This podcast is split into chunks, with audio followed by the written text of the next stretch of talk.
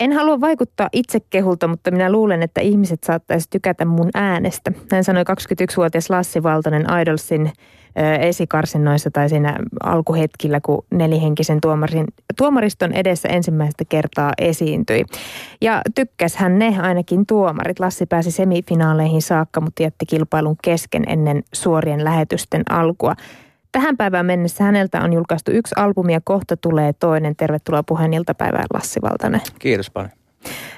silloin kun sä olit Lassi tuossa Idolsissa, niin sulla, mä muistan sulta ne hipsteriviikset, jotka oli jotenkin niin kuin hieno ilmiö, koska sinä aikana se ei ollut vielä suuri trendikäs ilmiö. Nyt sulla on vähän pidemmät viikset ja pitkä tukka, niin onko tämä nyt sitten seuraavaa muoti-ilmiötä jotenkin seuraava? Ei kai. Nää vaan ei näitä jaksa silleen trimmaillakaan. Tämmöinen luonnon hippi. Niin, parempi nämä vaan pitää tässä tälleen. Kasvottomat päivät, se on se sun toisen albumin nimi, joka julkaistaan tämän viikon perjantaina. Milloin päivästä oikein tulee kasvoton? Mitä tämä nimi tarkoittaa? No siis se liittyy tuohon noihin muutamaan kahteen kolmeen vuoteen, milloin näitä biisejä teki. Teki, että päivistä, päivistä tulee kasvoton silloin, kun on jotenkin elämänsä kanssa erityisen hukassa tai jotain semmoista. Kaikki ilo on kadonnut pois. Sanoisin tuolla. Onko se sitten jotenkin niin kuin masen, masentuneen mielen tila? No saattaa se jotain semmoistakin olla. Kukin tyylillään se oli se sun esikoisalbumi, mutta siitä poiketen sä oot tosiaan itse nyt rustannut jokaisen kappaleen. Joo. Millainen työ se oli? Aika hidas prosessi silleen, että emme, emme ota aikaisemmin ollut omia biisejä tehnyt ollenkaan enkä lyrikkaa kirjoitellut, että piti aloittaa tähän nollista. Nollista tuo kappaleiden tekeminen. No mistä se alkoi? M- mitä siihen kuuluu? No siis se alkoi siitä, että Sonilta levyyhtiöltä siis sanottiin, että ei ne, ei ne halua julkaista tuota toista levyä, ellei kaikki viisto omia, omia seuraavalla levyllä. Niin, niin sitten oli ns. pakko tekemään, tekemään biisejä ja missä sen biisin teko yleensä lähtee? Ilkeästä naisista. Ilkeästä naisista. Tai jotain semmoista. Ei, mutta ihan, ihan niin kuin päiväfiiliksen mukaan, että mitä ajatuksia ikinä nyt kertyy tuonne takaraivoon, niin niitä lähtee sitten purkamaan ja kitaralla ottaa melodiaa ja näin poispäin. Eli tämmöinen perusmies ja kitara. Oliko sulla siis toi lyijykynä ja paperilehtiö vai, vai läppärillekö naputtelit? Ihan siis kumpaakin tulee käytettyä kyllä. Että riippuu ihan missä sitä, missä sitä biisiä tulee tehtyä. Niin. No, tämä oli sun ö, ensimmäinen kerta, kun sä itse tartuit kynään paperiin tai läppärin, niin yllättikö tässä biisin teossa joku asia? Ei, ei oikeastaan. Ei siinä ollut mitään yllättävää. Että se on vaan semmoista terapiaa ja itse tutkiskelua esikoissingle tältä uudelta albumilta ilmestyi jo tuossa toukokuussa. Sen nimi oli Naapurin tyttö. Ja se oli kuulemma yksi vaivattomo, vaivattomo, nää, nyt oli niin vaikea sana, vaivattomimmin syntyneistä uusista kappaleista. Mitä se Joo. tarkoittaa? Miten se syntyi? No siis se syntyi vaan silleen, että istuin. Asuin silloin tuolla Tampereella semmoisessa kommunimeiningissä. Ja istuin siis ikkunalaudalla kahvikupin kanssa vaan polttelin tupakkia ja sitten naapurikerrostalosta tuli kaunis blondi tyttö. Sattui tulemaan siitä koiransa kanssa ulos. Sitten vaan kirjoitin se biisi. Ja se syntyi siinä hetkessä? Se vaan tuli sitten siinä. Mutta naapurin kaunis blondi tyttö koiransa kanssa ei kuitenkaan ollut se ilkeä nainen. Ei, ei ollut. Ei ollut. Öö, naapurin tyttö singlessä, tämä on nyt mun omaa tulkintaa. Siinä ollaan jotenkin epävarmojen fiilisten ääressä – mitä jos tänään voiton saa, mitä jos ovi ei aukeakaan ja mitä jos tämäkin kostetaan, mitä jos joudun mielisairaalaan. Toisaalta siinä ollaan ehkä tietynlaisen unelmankin perässä. Mikä sua itseä jotenkin tässä biisissä viehätti? No en mene sanoisi, että siinä mikä viehättää vieläkään, mutta tuota, enkä siis loppupeleissä tiedä, mistä tuo biisi edes kertoo tai miten se on niin kuin, mit, siis mitä silloin on ajatellut, kun se on tehnyt, että se vaan ilmestyi jostain ei sen periaatteessa pitänyt tulla levylle koko biisi, mutta... Mutta tuli ykkössinkuksi kuitenkin. Niin, siellä se nyt sitten on, että ei mulla tosta, tosta piiristä oikein mitään sen, sen syvällisempiä ajatuksia kuitenkaan. No yksi, mä en tiedä, onko tämä vaan mun, mun tulkinta, mutta mä löysin siitä ainakin yhden iskureplan. Yö oli kylmä, mutta kun sua katsoo, niin lämmittää. Ehkä meni jotenkin noin. Onko tämä tosi elämä iskuyritys? No ei onneksi ole. Olisi aika korni. No toinen sinkku, se tältä tulevalta levyltä on Piru istuu olkapäällä. Millainen piru se siinä olkapäällä istuu? omalla olkapäällä se on semmoinen tosi vittumainen. Semmoinen, tota, se aina yrittää houkutella huonoille teille, teille ja tuoda koittaa, koittaa kääntää, kääntää päätään tekemään huonoja valintoja. Mitä ne on ne huonot valinnat? No mitä ne nyt voisi olla sitten, että kai se on jokaisella ihan, jokaisella ihan oma, oma piru, mikä sen istuu. En viitti niitä lähteä sen kummemmin paljastan. Siinä puhutaan myös itsensä pelastamisesta. Kuinka henkilökohtainen tämä Piru istuu olkapäällä biisi on sulle? Ei ole mitenkään erityisen henkilökohtainen. Että tietysti, tietysti tiedot fiilikset ja ajatukset aina tulee mieleen, kun sitä kuulee tai soittaa tai laulaa, mutta ei se mitenkään silleen sielunsa tule. Onko sulle Lassi Valtonen jotenkin äh, biisien tekeminen, onko se enemmän jotenkin tunnelmien luomista vai onko se jotenkin omien ajatusten purkua? Mitä sä, mitä sä kuvailisit sitä? No siis sekä, että niin kuin aikaisemmin sanoin, niin siis se on semmoista terapiaa. Omien aj- ajatusten, omien ajatusten ja huonon mielen ja huonon mielen tota, semmoista purkamista. Purkamista biisin muotoon. Tällä hetkellä ollut en sitten tiedä muuttuuko, muuttuuko jossain vaiheessa, mutta. se odotuksia sulla on levylle? Siis tietysti, että mahdollisimman monissa kuulisi sitä ja tykkäisi tietenkin. Ei mitään sen kummempaa odotusta. Täytyy toivoa, että tulisi paljon porukkaa katsoa keikkoja sitten, jos niitä on joskus. Näin poispäin. Sulla siis meni viisi vuotta ensimmäisen levyn jälkeen ennen kuin tämä toinen levy tuli. Tiesitkö kuitenkin koko ajan, että sulta tulee lisää musiikkia? Joo, kyllä se oli semmoinen ihan selkeä, selkeä tavoite ainakin itsellä, että ainakin toisen albumin teen Näet sä itsessäsi jotenkin jotain muutosta, mitä toi viisi vuotta on tehnyt sulle jotenkin musiikin tekijänä tässä välissä? No, siis kyllä muuttaa, muuttaa tietysti siinä – siinä suhteessa, että on tosiaan pitänyt, siis pitänyt tota siis tehdä niitä omia biisejä miettiä just niitä sanotuksia eri tavalla, kun, kun biiste ei yhtäkkiä olekaan toisten tekemien. Ja, ja niin. Ehkä, ehkä oppinut, oppinut neljässä viidessä vuodessa laulamaan hituisen paremmin. Oletko treenauttanut sitä ihan niin kuin tietoisesti vai, vai en ole vaan ihan sillä laulunut samaan, samaan malliin kuin aina ennenkin, mutta jotain, jotain pientä fibaa tullut lisää. En tiedä mikä se on. No jotain pientä vipaa. Siis se, äh, silloin äh, Idolsin koelauluissa, kun olit vetänyt Yesterdayn ja täällä Joo. Pohjan tähden alla biisit ja sanoit siinä, että en halua vaikuttaa itse kehulta, mutta minä luulen, että ihmiset saattaisi minun äänestä tykätä. Miten, miten sä sitten lähdit tuonne Idolsiin? Sä olit hakenut silloin aikaisemmin jo, mutta sitten 2011 pääsit Joo. eteenpäin. Mikä se päätös siinä taustalla oli? Hetken mielijohtajasta tuli mentyä. Siis olisin varmaan semmoinen näyttämisen halu kuitenkin, että Halus näyttää. sä näyttää? No, ihmisille. Kaikille tyypeille ylipäätään, että osaa laulaa jonkun verran. Se on vaan semmoinen. Kai se oli joku semmoinen oma testi kanssa. Kyllä se oli pitkään aina mielessä sille roikkunut, että tekisi mieli johonkin päästä lauleskelemaan tai jotain semmoista. Se nyt olisi tommonen reitti. Sat, sattu käymään tolla tavalla. Oletko koskaan katunut sitä sattumusta? En, no, en ole katunut kyllä. Silloin tuomarina oli muun muassa Jonne Nikula, joka ö, sanoi sulle, tai ainakin se kuulosti näin TV-katsojien korviin siltä, että aika, aika töykeästi ohjeet sieltä tuli, missä sun pitää seistä ja miten niin. ja mihin katsoa. Millainen hetki se oli seisoa siinä aidoslätkän päällä? Semmoinen ihan, ihan normaali tilanne, ei siinä mitään. Ehkä se vaan näyttää sille telkkarista katsottuna vähän, vähän semmoiselta jyrkältä tai...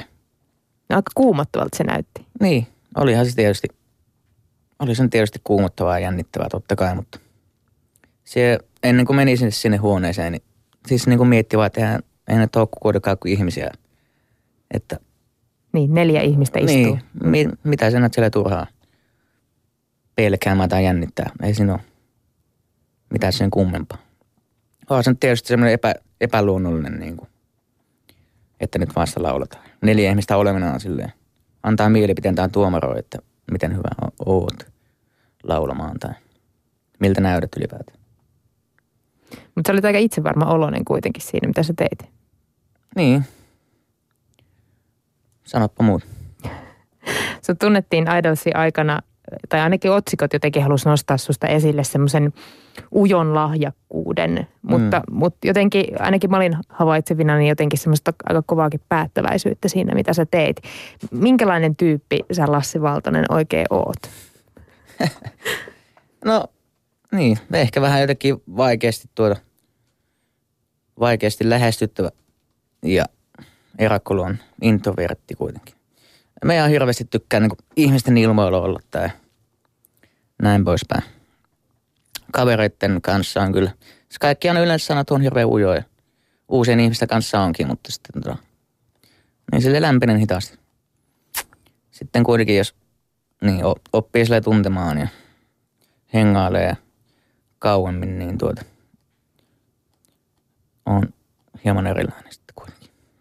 Niin moni ujo tai ehkä tämmöinen erakkoluonteeseen taipuva mun ystävä on sanonut sitä, että jotenkin tässä yhteiskunnassa on välillä vähän vaikea olla, kun ei saa olla jotenkin oma itsensä, vaan pitää aina puristaa joku semmoinen sosiaalinen vaihde päälle, Ai joo. että pärjää. Onko sä kokenut tämmöistä? En ole kokenut kyllä. Aina, aina on kyllä ihan oma itseni. Ei ole mitään tarvetta olla mikään puristaa mitään ylimääräistä sosiaalisuutta. Tai...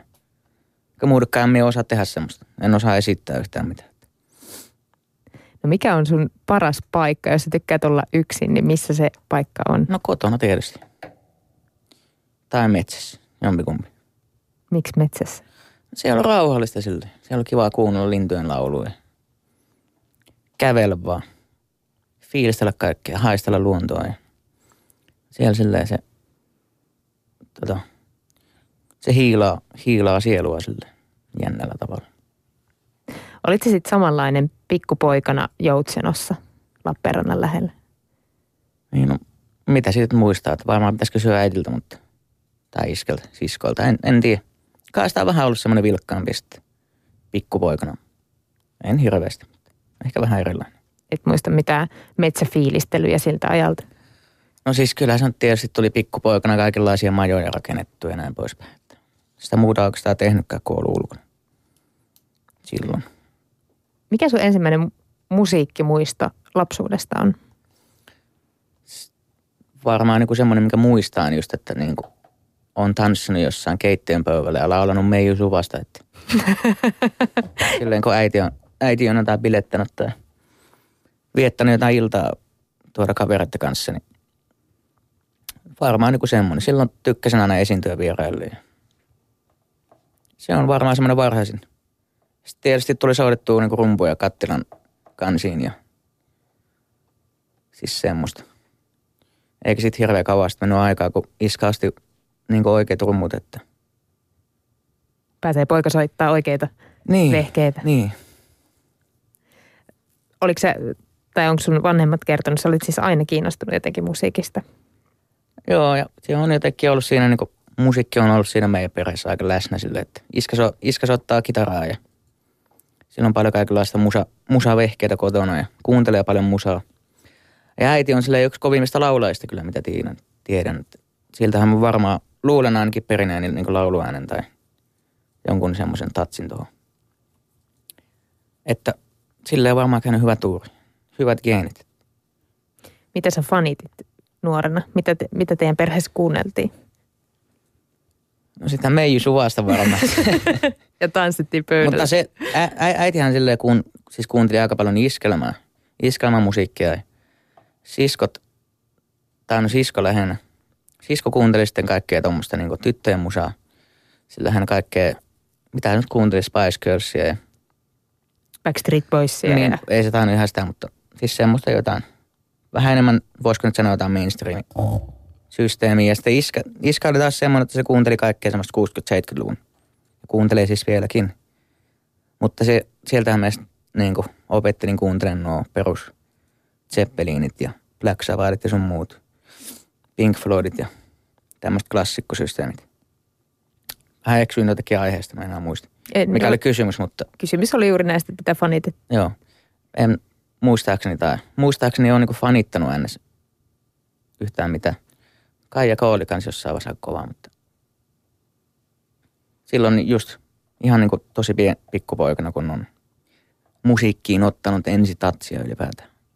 No, mutta sä soitit sitten äh, rumpuja rockbändeissä. Monessako bändissä soitit? Yhdessä, yhdessä bändissä nimeltään semmoinen kuin Tentacle Pillow. Soitan edelleenkin. Miten sä sitten sytyit laulamisesta? Miten sä jotenkin innostuit tuomaan sen? Eikö rumpali ole perinteisesti vaan siinä omassa kopissaan taustalla? Niin, on, on varmasti. On sitä, tai se oli meillä silloin Joutsenossa oli aikoinaan semmoinen punkkibändi nimeltä Suojeluskunta, missä soitin just rumpuja ja lauloin siis samaan aikaan. Ei kukaan muu suostunut laulamaan tai pystynyt laulamaan. Oli pakko. Soitettiin Pelle Miljoonaa coverina. Ja niin se on, on kyllä siis niin tykännyt aina laulaa, että ei, se- ei sitten sitä katso, että soittaako rumpuja vai ei. Kerro Lassi Valtonen joku keikkamuisto noilta ajoilta, ajoilta ennen Idolsia. Ennen Ailossa.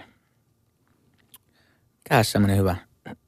siis muistan, tämä ei ole, ei ole varsinaisesti om, niin oma keikka, mutta vanhan ystävän punkkibändi oli keikalla tuolla Joutsenossa Rintolassa nimeltä Paha Akne.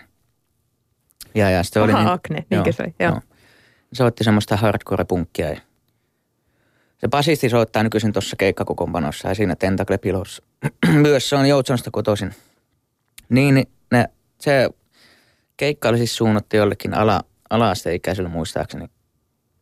Ja sitten tota, jätkät aloitti soittaa, niin se, olisiko se keikka kestänyt kuin 15 minuuttia, ne oli kaikki niin hemmetin kännissä, että basisti riisui tuota vaatteensa pois kokonaan, sitten soitti munaisellaan sen keikan ja kitaristi Sammu lavalle ja sitten se haukkunen kaikki tota maasto, maastoautolla tulleet perheet ihan tota, Totaalisesti sinne niin, paikkaan. silleen niin kuin maan, maanrakoon, että helvetin rikkaat, että lähtekää nyt pois täältä. Ei tää, tää ei ole teidän paikka ollenkaan. Mutta siis joo, en tiedä oliko tuo mikään hauska muisto, mutta minun mielestä oli hauskaa silloin. Oli, onhan se hauska tai ainakin varmaan mieleenpainuva myös No no joo. niiden rikkaiden perheiden mielestä. Pari vuotta ton ä, Idolsin jälkeen sä, Lassi Valtonen, kirjoitit Facebookissa, että myönnän, että joskus menneisyydessä nousi kusi päähän aika rankasti. Mm. Meni varmaan puoli vuotta aika sumussa, luulin oikeasti olevani joku jumala. Alkoholilla oli kuulemma myös osuutta asiaan. Mikä tähän tilaan vei? No se oli semmoinen yllättävän maine, kuuluisuus. Vähän niin kuin Davekin laulaa, että tupakka, viina ja villit naiset. Eikä se tarvitse sen enempää sitä. En, sille ei, ei sitä ikinä ole sitten uskonut, että tolleen, tulee käymään, mutta eikä sitä edes niin itse huomannutkaan. Kävi kuitenkin. Miten se sussa näkyy sitten? No siis, että... No se oli just kaikki, siis semmoista ylipäätään semmoista hu- aikamoista ryyppäämistä ja sitten kaikenlaista niin seikkailua naisten kanssa. Ja ja, siis semmoista, niin kuin, että ei, ei niin kuin pitänyt vanhoja kavereihin mitään yhteyttä ja ihan ylipäätään, minkälaisia kusipäätöt on niin kuin, semmoista, niin kuin luulin olevan joku helvetin tärkeä ihminen, niin, ihminen vaikka niin kuin ei, ole, ei ollut niin kuin mitään syytä, syytä, syytä semmoiseen todellakaan, eikä mitään merittejäkään, että olisi voinut mitenkään lesoilla, lesoilla yhtään millään, että ihan yleisesti ottaen ollut vaan suht sekaisin. Ja kuka sut Ei sitten oo. herätti siitä? Se oli, se oli varmaan ne niin bändikaverit sitten. Niin kuin pikkuhiljaa itsekin sille havahtui, että ei saa kyllä, ei tämä, ei tämä homma nyt ihan näin, näinkään mene. Tai voi mennä. Tuliko sulle sitten joku anteeksi pyyntelykierros vai miten sä jotenkin sait jalat takas maahan ja pään tyhjennettyä? Ei, siinä jatkoin varmaan, niin kuin- jatkoin elämää ihan normaalisti. Ei se nyt silleen. ei sinne silleen tarvinnut anteeksi pyydellä kuitenkaan. No ton viiden vuoden aikana, palataan nyt ensimmäisen ja toisen levyn välissä, sä opiskelit siis itses myös kokiksi. Mistä tuo ajatus oikein tuli? Se oli tuo Törrön Mikko tuota, se kyseli Tampereelta. Tampereelta yksi päivä vaan kun muutin niin sinne takaisin silloin, olikaan se nyt sitten 2000, 2014 muistaakseni. Niin. Siis kysyi vaan, että jos ei muuta, muuta tekemistä, niin tuu, tuu sinne lafkaan tota, vähän kokkaille oppisopimuksella nimenomaan. Ei sinne sen kummempaa. Sitten ajattelin, että ei, tässä, ei ole parempaakaan tekemistä. Mennään sinne. Saa jonkunlaisen semmoisen B-suunnitelman sitten tulevaisuuteen. Ja samalla saa maksettua sitten ulosottovelkoja ihan hyvin pois. Siitä tosiaan saa sitä palkkaa niin kuin samalla kun opiskelee. Mikä on sun bravuuri kokkina? Mikä se olisi? Varmaan joku, en tiedä, makaronilaatikko. Ei vaan edes. Ei oikein ole mitään semmoista bravuuria. Että kyllä tykkään tehdä kaikkea, mitä, mitä niin tähän mennessä on opetettu. Niin Silleen aika paljon tulee siellä sovellettua, sovellettua keittiössä myös. Mutta. No luulet sellaisen valtainen, että nyt kun sulla on tämä kokki-ammattinimike hallussa, niin sun tulevat keikkaeväät, tuleeko ne olemaan jotenkin paremmat? En, en usko, että me tosta, tosta huolimatta hirveästi tykkää kokkailla kuitenkaan. Siis kotona, vapaa-ajalla. Sittenkö siitä saa rahaa, niin sitten on paljon kivempaa. Niin. Ei se ole sille äänes varsinaisesti semmoinen, ei ole mitään palavaa intohimoa kuitenkaan kokkausta kohtaan. Tää niin. Mielialat vaihtelee silleen niin nopeasti. On se joskus ihan kivaa. Oot se kulinaristi. Tykkäät se hyvästä ruuasta? No ty- tykkään joo. On, onhan se, on se ihan siisti, jos ruoka maistuu hyvältä. Ihan se hyvä on, juttu. Se on, se on positiivinen, positiivinen asia. juttu, joo. No niin, Lassi Valtonen, siis toinen levy julkaistaan perjantaina. Minkälainen levyjulkkari keikka sulla on tulossa? Mm, se on, se sen saa nähdä sitten. Ei Helsingissä sitä, kuitenkin. Joo, joo, siis Helsingissä kuudennella linjalla ja, ja, ja triona, triona soitetaan. Tai trio-bändi tietysti, plus laulu. Mutta se jää sitten ihan nähtäväksi, että minkälainen meininki siellä tulee olemaan. Viisi vuotta siitä eh, debyyttialbumista, onko se nyt muuttanut jotain, jotain suunnitelmia myös tuon keikkailun suhteen? Toinen tuleminen. No, en, en, ole, vai, en ole sillä vaihtanut, että toivon vaan, että olisi siis tarpeeksi paljon keikkaa tietysti. Ei, en me sille tietääkseni ole muuttanut mitään. Lupaaks vetää Meiju Suvaksen joku en, kerta? En. Et. Tai no, niin, no jos, sit, jos se jotenkin versio tosi hienosti, että se sopisi siihen settiin. Miksei, Pöydällä tanssia. Ei pidä heti kyllä tuomita, on se ihan hauska. No niin. Tanssia en osaa, mutta. no katsotaan.